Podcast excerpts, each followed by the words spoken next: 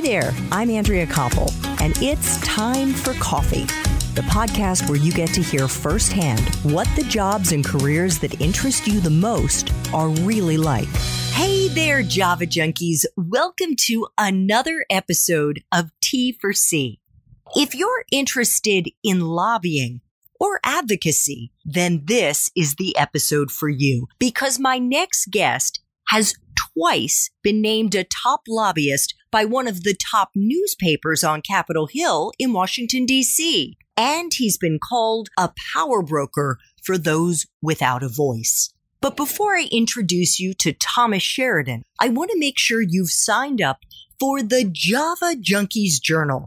That's Time for Coffee's weekly newsletter that comes out on Mondays and gives you an exclusive window into the episodes and the professionals we're going to be featuring that week. And it is super easy to do. Just head over to the Time for Coffee website at time the number four coffee.org and the sign up box is right there on the homepage. Now, my latte loving wannabe lobbyists, please grab your mug and take a chug of your favorite caffeinated beverage because it's time for another caffeinated career conversation. And my guest is Tom Sheridan, a social worker by training and an advocate by trade. He's someone who brings a unique perspective to his work as a public policy strategist in Washington, D.C. Tom's career spans more than 30 years and has touched nearly all of the transformative social issues of our time, both domestically and internationally. From the millions of lives saved by the successful advocacy of Bono's one campaign to the promotion of new financing mechanisms such as the U.S. government's Social Innovation Fund for social problem solving, Tom has catalyzed and provided the lead strategic counsel for some of the boldest and most effective public policy campaigns of the last two decades. He's known on Capitol Hill and in the West Wing of the White House for using his deep understanding of the political process and decades long relationships with senior members of Congress and top administration officials to help organizations achieve scalable, positive social change. Tom is also the author of a new book entitled Helping the Good Do Better how a white hat lobbyist advocates for social change. Tom, welcome to Time for Coffee. Are you caffeinated and ready to go? I am, Andrea. Thanks for having me. Absolutely. So, what is your favorite coffee at this hour of the day? I am a latte, skim latte drinker in the afternoon. Got it. Is it something you make in the office or do you get it at the corner coffee shop? Both. We have a little machine here in the office, and sometimes I just want to get out and take a walk. So I walk over to the corner coffee shop and get it there. Well, today is definitely one of those days to take that walk outside. It, it certainly is. It's beautiful oh today. Oh my a little God. warm still, but very nice. Exactly. Okay, Tom, let's dive into these 10 espresso shots. The first question being what entry level jobs are available to young people who want to break into the lobbying for social good space? Well, traditionally, the best entry level jobs are jobs on Capitol Hill. Even jobs as legislative correspondents and legislative assistants, those jobs that give you an experience understanding how Capitol Hill works, what the politics is, and what the substance are, are invaluable as a kind of foundational starting point. But even in firms like mine, we do start people at an entry level associate level work where they're just working as, as a legislative associate in very much the same capacity that they would be working on Capitol Hill. They're working for clients as opposed to members of Congress, but they're covering issues, they're reporting on hearings, they're doing research and writing. Those kind of jobs are available in most lobby firms in town. They're available obviously all over Capitol Hill. They're competitive, they're hard to get, but Washington still works a little bit like UPS. You kind of have to start in the mailroom, it's a requirement. Okay, I've never heard that analogy before, but I'll definitely use it. I'll tell you that. So, Tom, what is a useful skill or skills that you look for in the young people that you hire? I look for people who can multitask and prioritize. So I like people who have been bartenders, waiters, waitresses, busboys, busgirls. I like the multitasking, prioritization, kind of self control that those jobs teach you. And honestly, I also like the humility of that. From there, I look for people who have some political experience. They've worked in campaigns or elections, they volunteered on campaigns back at home, but they understand how politics works and they've used their citizenship in some particularly important way. And then the last thing I look for is something that they're passionate about. To work in politics, particularly for not for profit progressive causes, you have to be passionate about the issues because if you don't care more about them than the folks on Capitol Hill do, it's hard to get people's attention. So those are the three really most important ingredients I look for a multitasker, somebody who's got some political experience, and someone who's passionate about at least an issue. Terrific. What about life experiences, Tom? And in this case, I'm talking about things that happen outside the classroom that could be anything from volunteering to walking dogs. What do you think are the most useful ones to have for someone starting out in this field? So, I, Andrea, I think you, you answered your own question there. I love the idea of people who have done something that made a difference. And I don't care if that's volunteering. I don't care if that's AmeriCorps or the Peace Corps. I don't care if you've worked in a shelter for abused animals or orphaned animals. I, I want to see somebody who is connected to an issue and put their, their boots on the ground around it. They've rolled up their sleeves and they've done things that mattered. And it can be, you know, large or small, but frequently it's the small things that really matter. And it's the place that you will see people's kind of genuine appear and I look and prod for for that kind of genuine the genuine activist the person isn't doing this because they studied it in school and now it's a job but it's a person that's been kind of doing it most of their lives. And so I I like to hear particularly young people talk about their first experiences in issue-based advocacy or volunteering or or human interest stuff. We love. I, I represent the AmeriCorps community. Uh, we we fight for their money on Capitol Hill every year. So I love people coming out of any of the AmeriCorps programs because they you know those two years of service really matter and they they define in somebody you know both a humility and a spirit of service that is invaluable in the work environment a hundred percent in the world that I just came out of, that I left two years ago, the international development and humanitarian world, we would have called it mission driven. Yes, good word. What about someone's major? Is it a deciding factor to get into your profession? And in any event, what do you think they should study if they want to get into this field? So the answer is no. I mean, I'm a social worker. It is very rare to find social workers in the lobbying and advocacy business. That's not something I'm proud of. I think the profession should kind of reassess why we, we all aren't advocates and we all aren't doing lobbying work as part of our professional responsibilities. But it is an unusual route for, for me. In fact, what I look for are people who have bachelor's degrees in something that makes them a curious and skilled learner. And then I look for people who have graduate degrees in something that gives them expertise. I actually, you know, a lot of people and a lot of my colleagues are lawyers lawyers. Most of my colleagues in the progressive not-for-profit lobbying side are what we would call a recovering lawyer. But I don't actually think that people normally would say it's it's it, it could be law, but it isn't. I, you know, people who study political science and uh, and public policy issues in school, it's helpful that they've done it, but it's never enough. I want to know what you did with your degree. I want to know, you know, did you have an internship where you produced a product? Can you show me a paper that you've written on a policy issue that's you know one page and succinct and accurate. So I, you know, I'm I could be an anomaly here, uh, Andrea. So uh, for your listeners, but I'm looking for people who have have a product, have done something, and it doesn't matter what discipline it was in. But from an academic standpoint, I think anyone could get into the into the advocacy space as long as their academic credentials match their kind of experience and their product driven work. Okay, terrific. You've already touched on the next question with respect to whether it is important to have a graduate degree in order to succeed in your field. You mentioned that some of your colleagues are recovering lawyers. You yourself have a Master of Social Work from Catholic University. Do you think it is important to have a graduate degree? And if so, Tom, what are the most useful ones to have?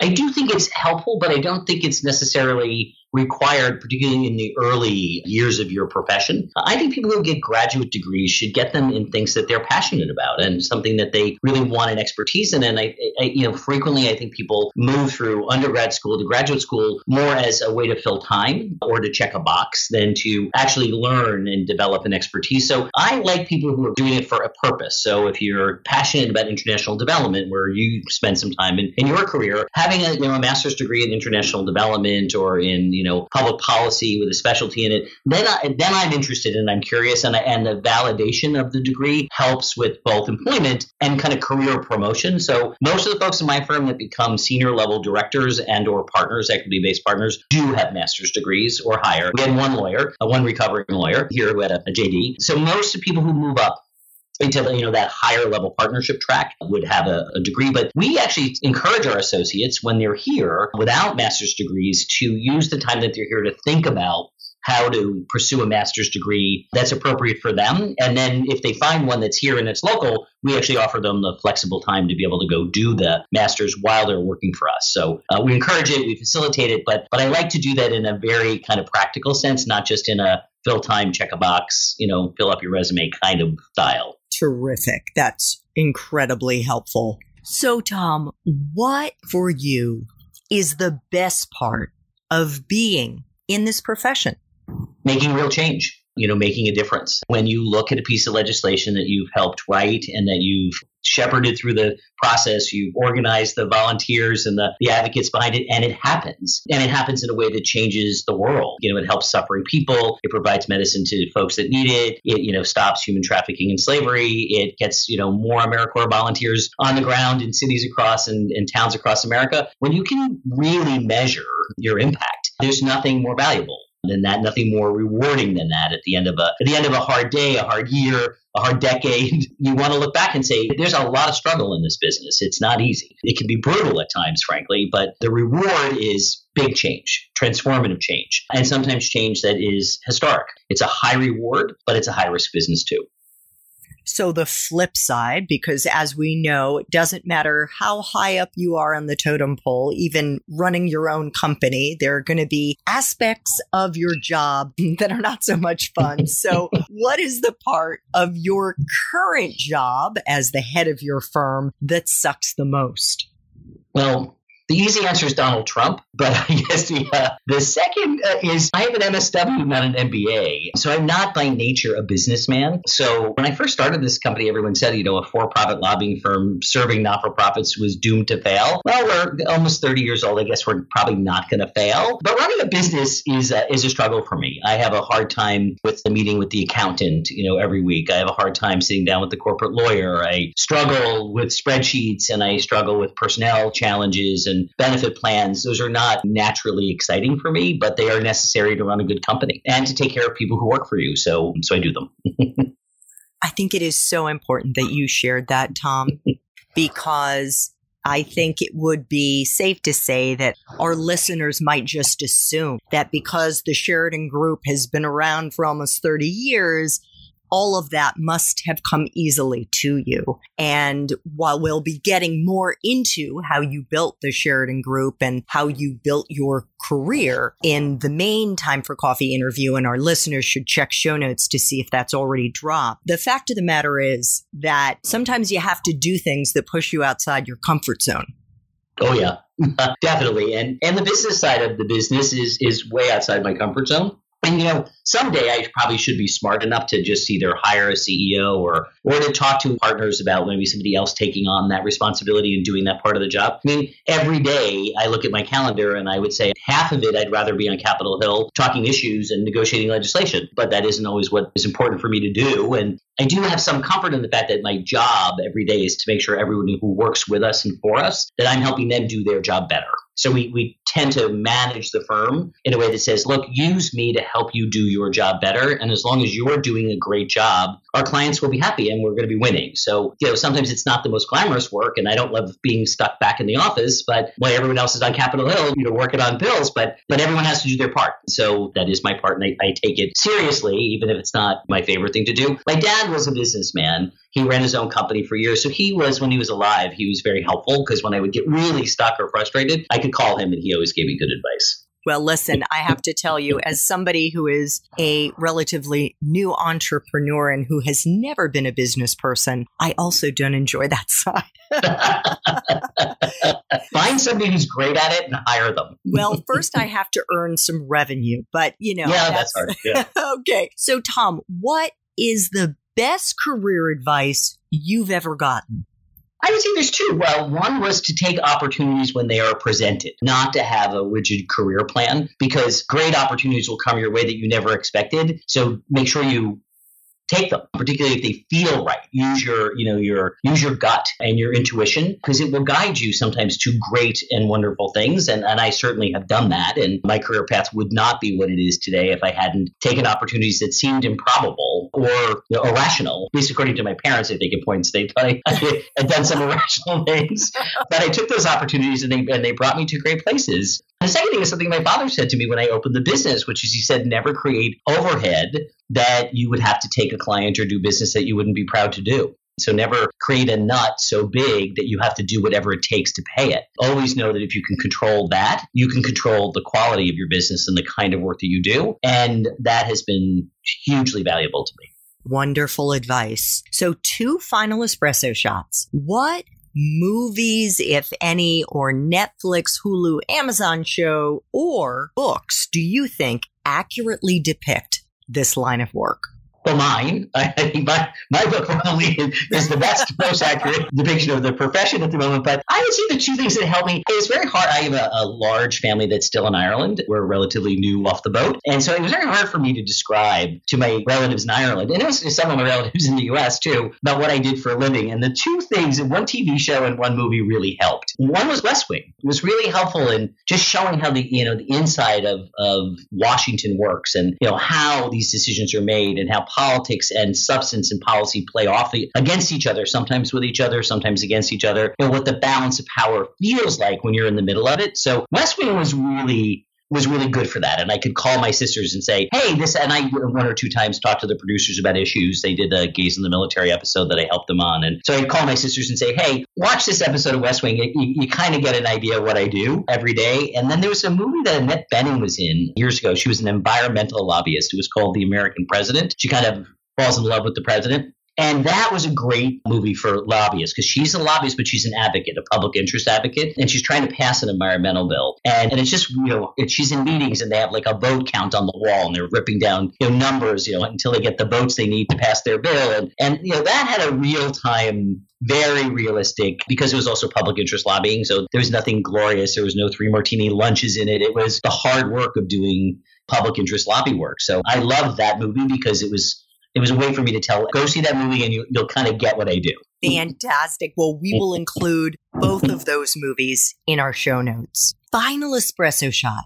What would Java junkies be surprised to learn about your profession as a lobbyist or social good?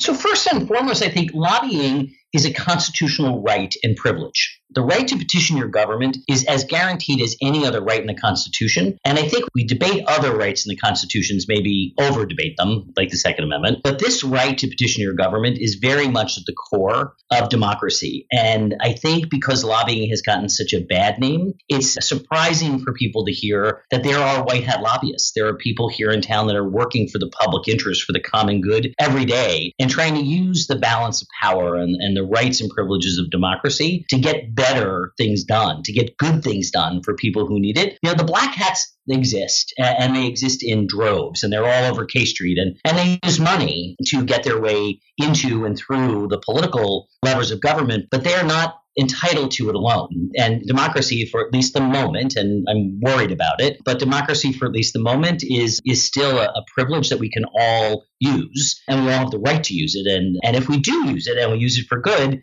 great things can happen. And, and that's actually what the book is about is stories about how just simple citizens saw problems used their citizenship and solved them using the political process that were that were guaranteed as a privilege. And I think that's a surprise to people that there are actually good guy lobbyists. And uh, what I call myself a white hat lobbyist because they only hear about the black hats and they only see the black hats. And, you know, that's the only thing that politicians talk about is the swamp. And oh God, the swamp exists. And today it sometimes feels like a sewer. But in that space, there are also those of us that try every day to compete against those folks, usually, to do the right thing. And we need the power of citizens. We need the people power to balance that. Tom's new book is entitled Helping the Good Do Better How a White Hat Lobbyist Advocates for social change. Tom, thank you so much for making time for coffee today with me and the Time for Coffee community. And thank you so much for everything you're doing to try to make this world a better place. Thanks, Andrea. Thanks for the opportunity to talk with you. Thanks so much for listening to Time for Coffee, where the professionals in the jobs that most interest you always have time to grab coffee 24 7, no matter where you live. I have one quick favor to ask you. Remember to rate, review, and subscribe to Time for Coffee. Thanks so much.